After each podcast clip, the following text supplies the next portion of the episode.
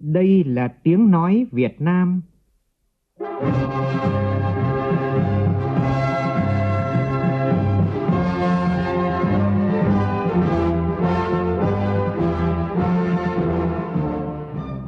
là tiếng nói Việt Nam, phát thanh từ Hà Nội, thủ đô nước Cộng hòa xã hội chủ nghĩa Việt Nam.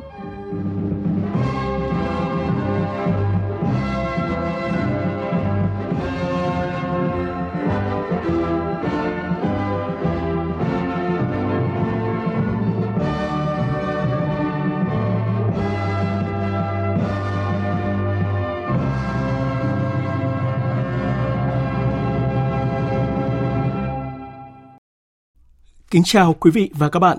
Mời quý vị và các bạn nghe chương trình Thời sự sáng của Đài Tiếng Nói Việt Nam. Hôm nay thứ Bảy ngày 25 tháng 2 năm 2023, tức ngày 6 tháng 2 năm Quý Mão. Chương trình có những nội dung đáng chú ý sau.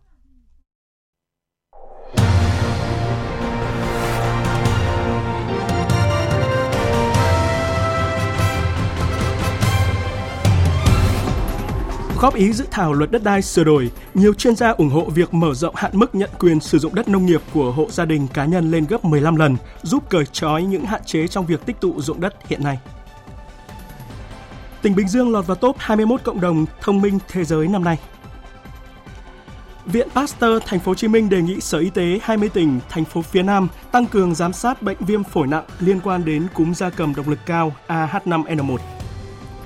Trong phần tin thế giới, quan hệ Nga-Mỹ tiếp tục leo thang căng thẳng khi Mỹ công bố các biện pháp trừng phạt kinh tế sâu rộng vào Nga. Lực lượng đặc nhiệm tài chính quốc tế cũng đình chỉ tư cách thành viên của Nga do nước này triển khai chiến dịch quân sự đặc biệt tại Ukraine. TikTok cáo buộc Ủy ban châu Âu thiếu minh bạch về quyết định cấm ứng dụng này vì lý do bảo mật.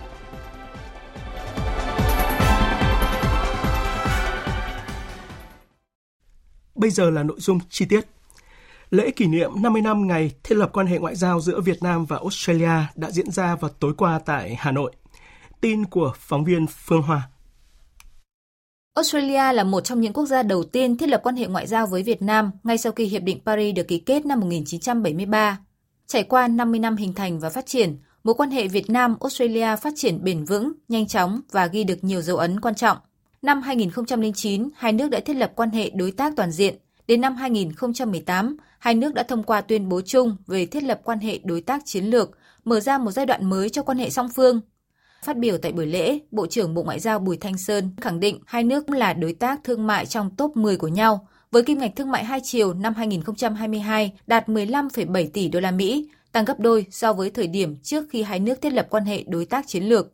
Hỗ trợ ODA của Australia đã góp phần quan trọng cho sự phát triển kinh tế xã hội của Việt Nam. Australia đã trở thành địa điểm du học yêu thích của hơn 30.000 sinh viên, học sinh Việt Nam. Hàng nghìn suất học bổng đã được trao cho các cán bộ, doanh nghiệp, chuyên gia Việt Nam. Sau đại dịch, số lượng khách du lịch gia tăng từ cả hai nước và Việt Nam vẫn giữ vững vị thế là một trong 10 điểm đến yêu thích của khách du lịch Australia.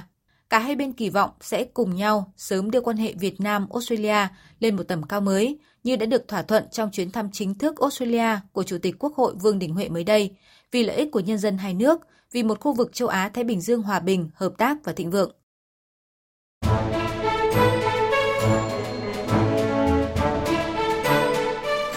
Góp ý dự thảo luật đất đai sửa đổi.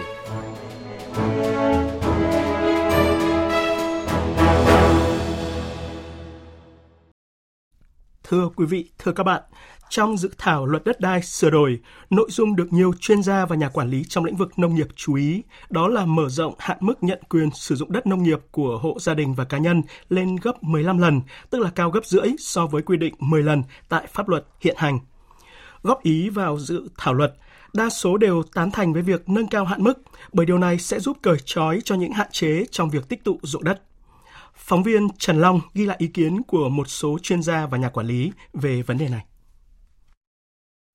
Từ thực tế ở địa phương, ông Bùi Thanh Tùng, Phó Giám đốc Sở Nông nghiệp và Phát triển Nông thôn thành phố Hải Phòng cho rằng, khi hạn mức sử dụng đất nông nghiệp tăng lên 15 lần theo dự thảo luật đất đai sửa đổi lần này sẽ giải quyết những tồn tại cũng như giúp địa phương thu hút được nhiều hơn đầu tư vào lĩnh vực nông nghiệp. Luật đất đai hiện nay thì ờ, đang hạn chế cái việc tích tụ dụng đất để hình thành sản xuất quy mô lớn. Do vậy thì nhiều tổ chức cũng như là cá nhân rất là mong mỏi dự thảo luật đất đai lần này sẽ sớm được thông qua để trên cơ sở đó sẽ có cái điều kiện thuận lợi hơn cho các cái tổ chức cá nhân ờ, đầu tư vào trong nông nghiệp nông thôn. Theo luật sư Đặng Anh Đức, công ty luật trách nhiệm hữu hạn Đặng và Cộng sự tăng thêm hạn mức sử dụng đất nông nghiệp trong dự thảo là rất tốt, nhưng sẽ tốt hơn nếu không giới hạn. Tôi cho rằng cần phải tăng cái hạn mức sử dụng đất nông nghiệp theo cái hướng không giới hạn hoặc ít ra cũng cần tăng lên ít nhất 100 lần hiện nay để tạo điều kiện cho việc tích tụ đất đai, khuyến khích đầu tư sản xuất kinh doanh với quy mô lớn, tạo điều kiện để áp dụng phương tiện công cụ khoa học kỹ thuật hiện đại tạo ra quy mô sản phẩm tốt cho xã hội cạnh tranh được với thế giới. Ừ. Chúng ta phải tính đến chủ đất bây giờ phải đi máy bay để phun thuốc trừ sâu chứ không phải là làm cách như bây giờ nữa. Như thế thì mới công nghiệp hóa sản xuất nông nghiệp được mới tăng được giá trị hiệu quả sử dụng đất. Đồng quan điểm hạn mức sử dụng đất là rào cản cho việc chuyển đổi sang nền nông nghiệp quy mô lớn, sản xuất hàng hóa. Ông Nguyễn Đình Xuân, Giám đốc Sở Nông nghiệp và Phát triển Nông thôn tỉnh Tây Ninh, hoàn toàn tán thành với việc mở rộng hạn mức trong dự thảo luật đất đai sửa đổi lần này. Về lo ngại trường hợp một số người tích tụ quá nhiều, ông Nguyễn Đình Xuân, Giám đốc Sở Nông nghiệp và Phát triển Nông thôn tỉnh Tây Ninh nêu ý kiến. Nếu mà không có một hạn mức đất đai thì người ta lo lắng rằng một số người tích tụ quá nhiều. Theo tôi thì cái vấn đề ở đây không phải là chúng ta hạn chế mà là chúng ta bắt phải làm nghĩa vụ.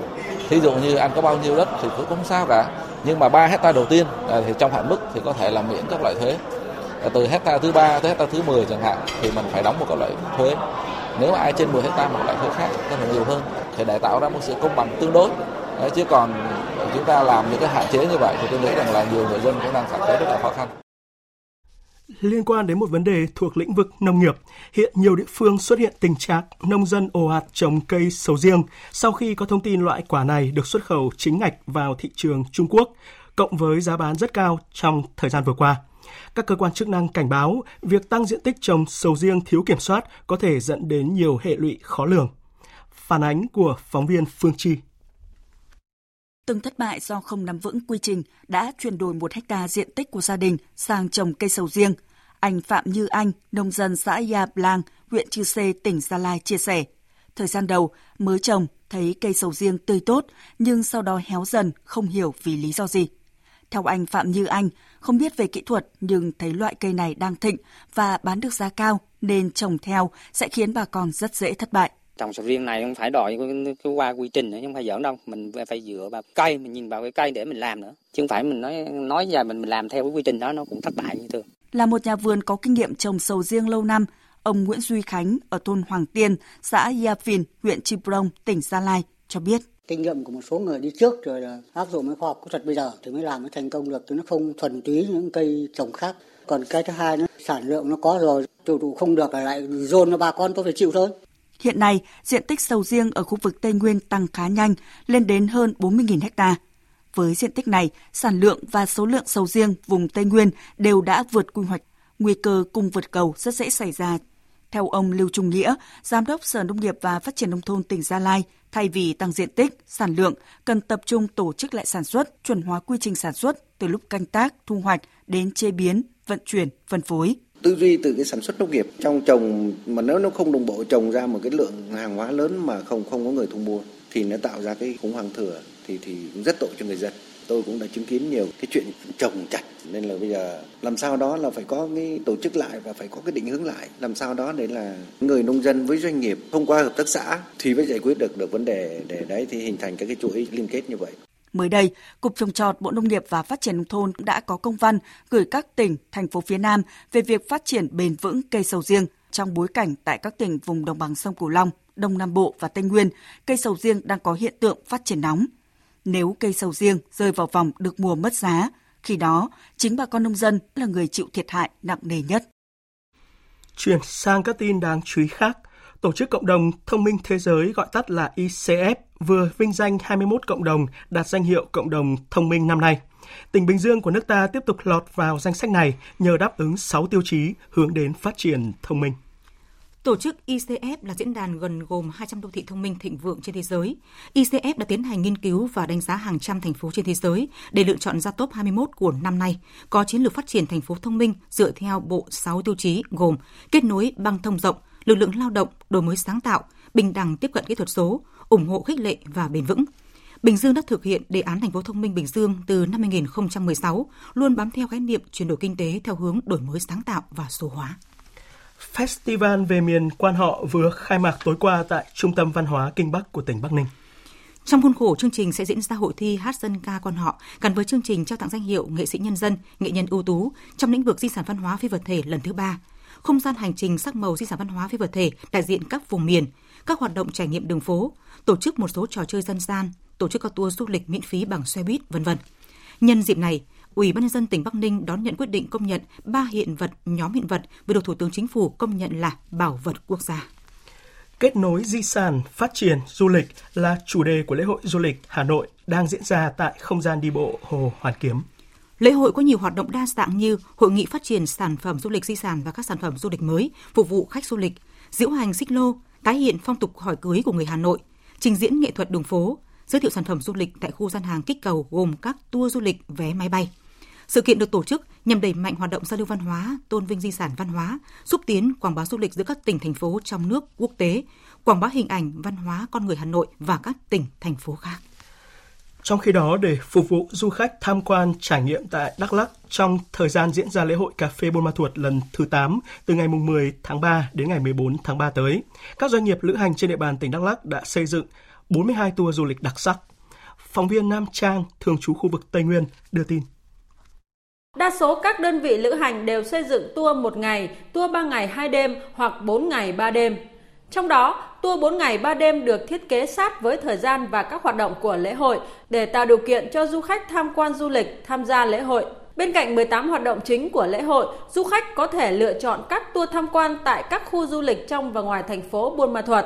Các tour trải nghiệm như đạp xe, leo núi, chèo thuyền vượt thác, đạp xe băng rừng hay tìm hiểu về cây cà phê, nghề trồng cà phê và các công đoạn chế biến cà phê ở Đắk Lắk. Đặc biệt, nhiều tour thiết kế cho du khách tìm hiểu đời sống văn hóa ẩm thực, phong tục tập quán của người Ede, người Mơ Nông và văn hóa ẩm thực của người Lào ở Tây Nguyên. Ông Lê Văn Đức, Phó Chủ tịch Thường trực Hiệp hội Du lịch Đắk Lắk cho biết. Ban thường trực Hiệp hội thì cũng nhắc nhở tất cả các doanh nghiệp mà đã tham gia các chương trình tour như vậy đó thì cần phải đảm bảo trước nhất là về chất lượng, hai là giá cả phải đúng như mình đã là cam kết. Thứ ba là anh em phục vụ phải chu đáo và tất cả các điểm tham quan, các cái điểm nào cũng phải an toàn để cho những khách mà đăng ký tour tuyến đó thì sẽ ờ, có một cái kỷ niệm đẹp về cái chương trình của lễ hội cà phê lần thứ 8 này. Tại tỉnh Previang của Campuchia có đường biên giới với nước ta vừa ghi nhận hai trường hợp dương tính với virus cúm gia cầm AH5N1 độc lực cao, trong đó một người đã tử vong. Trước nguy cơ bệnh viêm phổi nặng liên quan đến cúm gia cầm có virus độc lực cao có thể lây lan vào nước ta, Viện Pasteur Thành phố Hồ Chí Minh vừa có công văn khẩn đề nghị giám đốc Sở Y tế 20 tỉnh thành phố phía Nam chỉ đạo các đơn vị phòng ban trực thuộc triển khai một số nội dung sau đây. Tập trung giám sát, phát hiện các trường hợp viêm phổi nặng do virus tại tất cả các cơ sở y tế trên địa bàn. Đặc biệt chú ý các trường hợp có tiền sử dịch tễ đi đến ở từ vùng có dịch, kịp thời lấy mẫu bệnh phẩm gửi đến Viện Pasteur Thành phố Hồ Chí Minh để xét nghiệm, xác định tác nhân gây bệnh theo hướng dẫn của Bộ Y tế. Các đơn vị kiểm dịch y tế quốc tế giám sát chặt chẽ người ra vào ở vùng có dịch cúm gia cầm A H5N1, phối hợp với đơn vị kiểm dịch động thực vật giám sát gia cầm, động vật thủy sản vào Việt Nam qua cửa khẩu và qua đường mòn lối mở Trung tâm Kiểm soát các tỉnh, thành phố phối hợp với Chi cục chăn nuôi và thú y các tỉnh phát hiện sớm ổ dịch cúm gia cầm và chia sẻ thông tin liên ngành. Việc xử lý ổ dịch cúm gia cầm được thực hiện theo quy định. Sở Y tế các tỉnh thành phía Nam triển khai ngay công tác truyền thông về các biện pháp phát hiện phòng chống bệnh cúm gia cầm như vệ sinh cá nhân, không tiêu thụ, buôn bán, sử dụng gia cầm, sản phẩm gia cầm chết không rõ nguyên nhân, thường xuyên rửa tay bằng xà phòng và đeo khẩu trang. Thời sự VOV, nhanh, tin cậy, hấp dẫn. Như tin đã đưa, tất cả các thành viên Việt Nam thuộc đoàn cứu hộ cứu nạn thảm họa động đất tại Thổ Nhĩ Kỳ đã về nước an toàn, hoàn thành xuất sắc nhiệm vụ. Và vào chiều qua, Bộ Tư lệnh Bộ đội Biên phòng đã tổ chức lễ tuyên dương đội sử dụng chó nghiệp vụ tham gia cứu trợ khắc phục hậu quả thiên tai tại nước bạn. Tin của phóng viên Nguyên Nhung. Trong lực lượng cứu hộ cứu nạn của Quân đội Nhân dân Việt Nam tại Thổ Nhĩ Kỳ, Bộ Tư lệnh Bộ đội Biên phòng cử 9 cán bộ chiến sĩ và 6 chó nghiệp vụ. Trong đó, cả 9 đồng chí đều đang công tác tại trường trung cấp 24 biên phòng. Đội sử dụng chó nghiệp vụ đã tham gia tìm kiếm, xác định 31 điểm, phát hiện 15 vị trí có nạn nhân, trong đó có hai vị trí có dấu hiệu sự sống, bàn giao cho chính quyền sở tại, đưa được 38 nạn nhân ra khỏi đống đổ nát.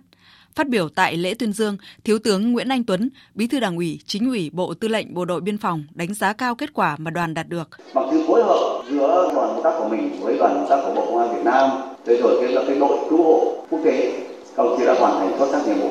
Bộ Tư lệnh Bộ đội Biên phòng đã quyết định nâng lương trước thời hạn cho 3 đồng chí và thăng quân hàm trước thời hạn cho 2 đồng chí. Các đồng chí còn lại đều được nâng lương, thăng quân hàm theo quy định của Bộ Quốc phòng. Thưa quý vị, thưa các bạn, những ngày đoàn cứu hộ cứu nạn của Việt Nam thực hiện nhiệm vụ quốc tế tại Thổ Nhĩ Kỳ cũng là thời gian mà một số nhà báo Việt Nam theo sát để đưa tin phản ánh. Phóng viên Ngọc Thạch của Đài Tiếng Nói Việt Nam thường trú tại Ai Cập đi theo đoàn công tác đã ghi chép về giai đoạn tác nghiệp không thể quên của các đồng nghiệp nơi thực địa nhiều hiểm nguy mà ấm áp tình người tại tỉnh Hà Tây, vùng tâm trấn chịu thiệt hại nặng nhất vì thiên tai tại Thổ Nhĩ Kỳ. Trận động đất tại Thổ Nhĩ Kỳ ngày 6 tháng 2 khiến cả thế giới bàng hoàng khi con số thương vong ngày càng nhân lên và vẫn chưa dừng lại. Trận động đất ấy không chỉ để lại những mất mát gây bao đau thương cho người dân nơi đây mà còn làm tê liệt nhiều đoạn đường, các chuyến bay tới 10 tỉnh phía Nam của họ cũng đã bị tạm dừng. Điều ấy khiến cho công tác viện trợ, hỗ trợ của quốc tế cũng như các nhà báo quốc tế trong việc tiếp cận hiện trường hết sức khó khăn. Bằng nhiều cách, nhóm phóng viên Đài tiếng nói Việt Nam tại Ai Cập, nhóm phóng viên thông tấn xã tại Italia, nhóm phóng viên truyền hình Việt Nam VTV tại các tiểu vương quốc Ả Rập nhất và các phóng viên báo quân đội, truyền hình quân đội được nhập cảnh và được phép hoạt động tại tâm trấn. Để có được những hình ảnh, âm thanh, trung thực, quả cảm của các chiến sĩ của đoàn cứu hộ, họ thực sự đã dấn thân, đối mặt với hiểm nguy khi sát cánh cùng các chiến sĩ ta đi qua những con đường nứt nhỏ hẹp, chui vào đống đổ nát bên cạnh những ngôi nhà nghiêng, chỉ cần một cơn rung chấn nhỏ cũng có thể vùi trong đống bê tông. Những ngày ở Thổ Nhĩ Kỳ, anh em vẫn nói với nhau là chúng ta ra chiến trường giữa thời bình, bởi vào khu vực tâm trấn trong cái lạnh tới âm độ, không nhà trọ, không hàng quán, không điện nước, cũng chẳng có internet và không có các phương tiện giao thông công cộng di chuyển. Các nhà báo đã tác nghiệp không quản không gian, thời gian, hàng say tác nghiệp nhưng cũng không quên quan sát cho nhau bởi mọi rủi ro đều có thể. Những khẩu phần ăn trưa nhỏ mang theo, anh em cũng sẵn sàng nhường cho các em nhỏ hay người già mà họ gặp. Đêm xuống, băng tuyết xuất hiện khiến tay chân tê cóng. Ngồi trong lán trại, anh em chia sẻ từng ổ cắm điện, dây sạc, pin dự phòng. Nhà báo Hải Linh, cơ quan thông tấn xã Việt Nam chia sẻ, tới thực địa bắt gặp những ánh mắt buồn, thấy những người thơ thần bên đống đổ nát và thấy những ánh mắt đầy nghị lực, thấy chiến sĩ ta dũng cảm lao vào các khu nhà đổ nát để cứu dân. Anh như thấy trách nhiệm của nhà báo, thêm động lực mạnh mẽ và quên mọi hiểm nguy để tác nghiệp. Cũng dấn thân, nhà báo đại úy Phùng Chí Cường, truyền hình quân đội xúc động đến nghẹn lời khi nghe người dân Thổ Nhĩ Kỳ nói: khi các anh đi, từng viên gạch, từng tán cây, ngọn lửa nơi đây sẽ rất nhớ các anh. Điều mà nhà báo Thiếu tá Phạm Văn Hiếu, báo Quân đội Nhân dân xác định, tới Thổ Nhĩ Kỳ là làm sao phản ánh hết những nỗ lực của đoàn cứu hộ của ta và những đống lửa nhỏ sưởi ấm cho người dân nơi đây và toàn đoàn chính là kết quả tin báo của đoàn cứu hộ khi tìm thấy sự sống hay tìm thấy nạn nhân hoặc những lúc các chiến sĩ ta giúp dân thu dọn đồ từ các tòa nhà cao tầng nghiêng nứt. Tác nghiệp tại tâm trấn của động đất ở Thổ Nhĩ Kỳ trong những ngày qua là những kỷ niệm khó quên với các nhà báo Việt Nam nơi mà người dân phải chịu hậu quả nặng nề nhất của thảm họa thiên nhiên trong vòng 100 năm qua. Nhưng giữa khó khăn hoạn nạn, giữa tâm chấn, tình người với người đã lan tỏa. Đó là hình ảnh đẹp nhất, là ngọn lửa sưởi ấm cho người dân Thổ Nhĩ Kỳ và tình đoàn kết quốc tế một lần nữa được khẳng định. Vào lúc này thì Thổ Nhĩ Kỳ đã khởi động giai đoạn đầu của công tác tái thiết sau trận động đất kinh hoàng. Theo kế hoạch, Thổ Nhĩ Kỳ sẽ xây dựng 200.000 căn hộ và 70.000 ngôi nhà với kinh phí ít nhất là 15 tỷ đô la. Ngân hàng JP Morgan của Mỹ ước tính việc tái thiết cơ sở hạ tầng của Thổ Nhĩ Kỳ sau động đất sẽ tốn kém khoảng 25 tỷ đô la. Thảm họa động đất vừa qua đã cướp đi sinh mạng của hơn 43.000 người tại Thổ Nhĩ Kỳ và đẩy hàng triệu người vào cảnh màn trời chiếu đất giữa mùa đông lạnh giá. Tổng thống Thổ Nhĩ Kỳ cam kết trong vòng một năm sẽ xây dựng lại nhà ở cho người dân bị ảnh hưởng. Chuyển sang các tin thế giới đáng chú ý khác. Bình luận về kế hoạch hòa bình cho Ukraine do Trung Quốc đề xuất, người phát ngôn Bộ Ngoại giao Nga Zakharova khẳng định Nga sẵn sàng đạt được các mục tiêu của chiến dịch quân sự đặc biệt thông qua các biện pháp chính trị và ngoại giao. Phóng viên Anh Tú thường trú tại Nga đưa tin. Bà Maria Zakharova nhấn mạnh rằng Nga đánh giá cao mong muốn của Trung Quốc góp phần giải quyết xung đột ở Ukraine bằng biện pháp hòa bình. Điều này ngụ ý việc ngừng cung cấp vũ khí và lính đánh thuê phương Tây cho Ukraine, chấm dứt chiến sự. Trở ngại chính đối với việc giải quyết hòa bình cuộc xung đột ở Ukraine là lệnh cấm đàm phán với Tổng thống Nga Putin do nhà lãnh đạo Ukraine Zelensky đưa ra. Về phía Ukraine, Tổng thống Zelensky coi các đề xuất của Trung Quốc về hòa giải không phải là kế hoạch hòa bình của Trung Quốc, không phải là một nghị quyết hay một tuyên bố. Theo ông, đây là Trung Quốc đã thể hiện suy nghĩ của mình về vấn đề này. Nhà lãnh đạo Ukraine nhấn mạnh rằng một kế hoạch không bao gồm điều khoản về việc rút quân không phù hợp với Kiev.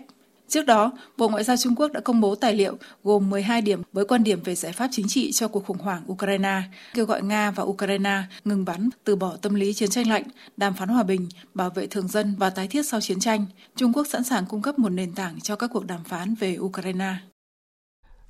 Trong khi đó, Ba Lan vừa trở thành quốc gia EU đầu tiên bàn giao xe tăng chiến đấu Leopard 2 cho Ukraine đúng vào dịp kỷ niệm một năm cuộc xung đột Nga và Ukraine nổ ra.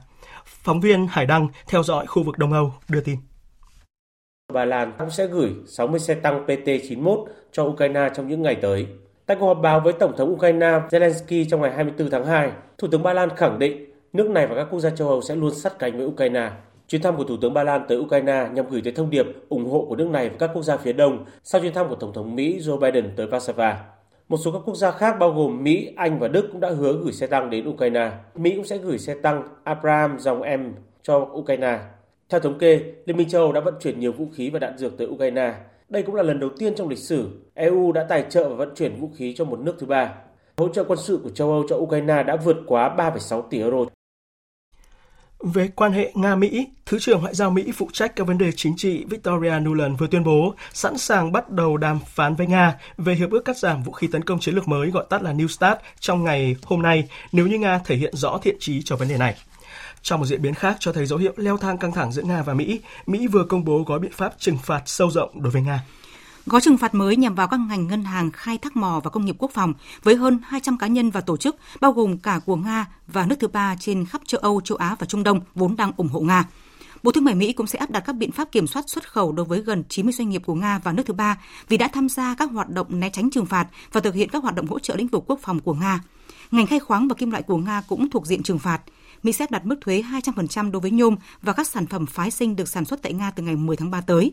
Đồng thời, áp đặt mức thuế 200% đối với nhôm nhập khẩu với bất kỳ lượng nhôm sơ cấp nào được nấu chảy hoặc đúc ở Nga bắt đầu từ ngày mùng 10 tháng 4 tới.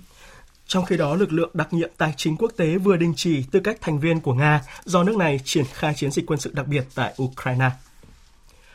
Thủ tướng kiêm Bộ trưởng Tài chính Malaysia Ibrahim vừa trình Quốc hội dự thảo ngân sách sửa đổi năm nay với điều chỉnh lên tới 87 tỷ rưỡi đô la.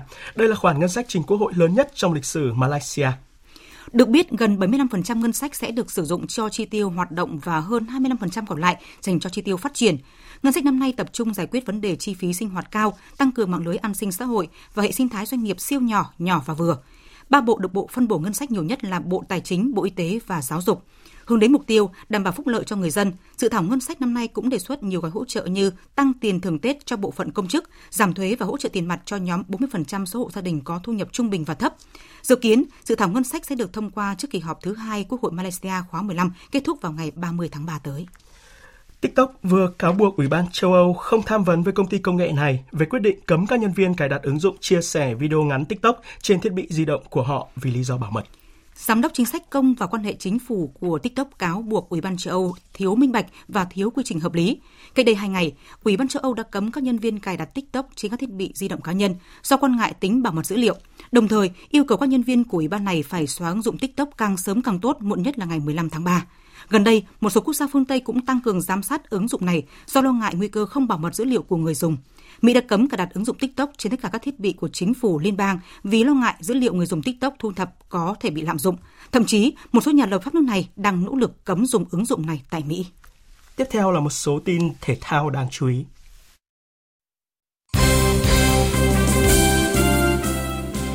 Trong buổi tập hôm qua, ba cầu thủ của đội tuyển bóng đá U20 Việt Nam bị chấn thương những ngày qua là trung vệ Vũ Văn Sơn, tiền vệ Nguyễn Đức Việt và Nguyễn Phi Hoàng đã bình phục và trở lại tập luyện. Như vậy đến nay tất cả 30 cầu thủ U20 Việt Nam đều khỏe mạnh. Theo kế hoạch thì huấn luyện viên Hoàng Anh Tuấn sẽ rút gọn danh sách 23 cầu thủ dự giải trước khi đội lên đường sang Uzbekistan vào ngày mai. Ở trận đấu sớm vòng 25 giải Ngoại hạng Anh diễn ra dạng sáng nay theo giờ Việt Nam, Fulham và Wolverhampton hòa nhau với tỷ số 1 đều. Còn tại giải vô địch Tây Ban Nha, Enche nhận thất bại 2-3 trên sân nhà trước Real Betis. Dự báo thời tiết Mời quý vị và các bạn nghe bản tin dự báo thời tiết ngày và đêm nay – Phía Tây Bắc Bộ có mưa vài nơi, trưa chiều hừng nắng, gió nhẹ, trời rét, có nơi rét đậm, nhiệt độ từ 11 đến 22 độ, có nơi dưới 11 độ. Phía Đông Bắc Bộ ngày nắng đêm không mưa, gió Đông Bắc cấp 3, vùng ven biển cấp 3, cấp 4, trời rét, vùng núi có nơi rét đậm, nhiệt độ từ 13 đến 22 độ, vùng núi cao có nơi dưới 7 độ.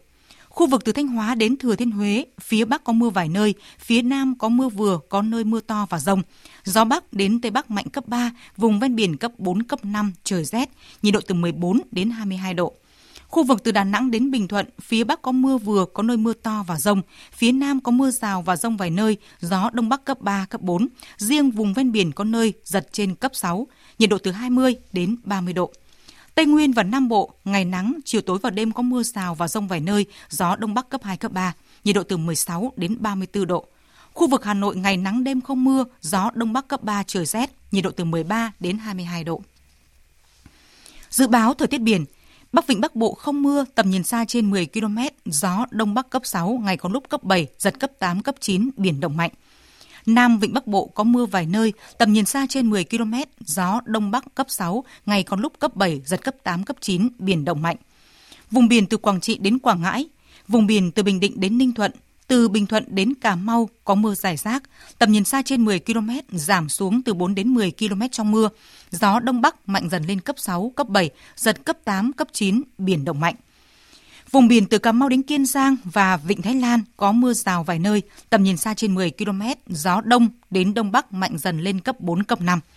Khu vực Bắc và giữa Biển Đông, khu vực quần đảo Hoàng Sa thuộc thành phố Đà Nẵng có mưa vài nơi, tầm nhìn xa trên 10 km, gió Đông Bắc cấp 6, cấp 7, giật cấp 8, cấp 9, biển động mạnh.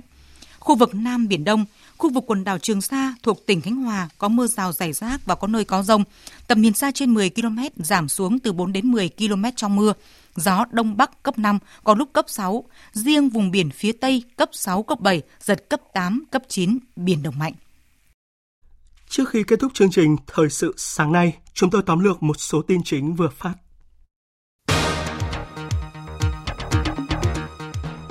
Tỉnh Bình Dương đã lọt vào top 21 cộng đồng thông minh nhất thế giới năm nay nhờ đáp ứng 6 tiêu chí hướng đến phát triển thông minh. Tỉnh Prey Vieng của Campuchia có đường biên giới với nước ta vừa ghi nhận hai trường hợp dương tính với virus cúm gia cầm AH5N1 độc lực cao, trong đó một trường hợp đã tử vong. Trước nguy cơ bệnh viêm phổi nặng liên quan đến cúm gia cầm có virus độc lực cao có thể lây lan vào nước ta, Viện Pasteur Thành phố Hồ Chí Minh đề nghị giám đốc Sở Y tế 20 tỉnh, thành phố phía Nam tăng cường giám sát và có kế hoạch chủ động ngăn chặn dịch bệnh này. Quan hệ Nga-Mỹ tiếp tục leo thang căng thẳng khi Mỹ công bố các biện pháp trừng phạt kinh tế sâu rộng vào Nga, như áp thuế 200% đối với nhôm nhập khẩu từ Nga từ ngày 10 tháng 3 tới. Lực lượng đặc nhiệm tài chính quốc tế cũng đình chỉ tư cách thành viên của Nga do nước này triển khai chiến dịch quân sự đặc biệt tại Ukraine.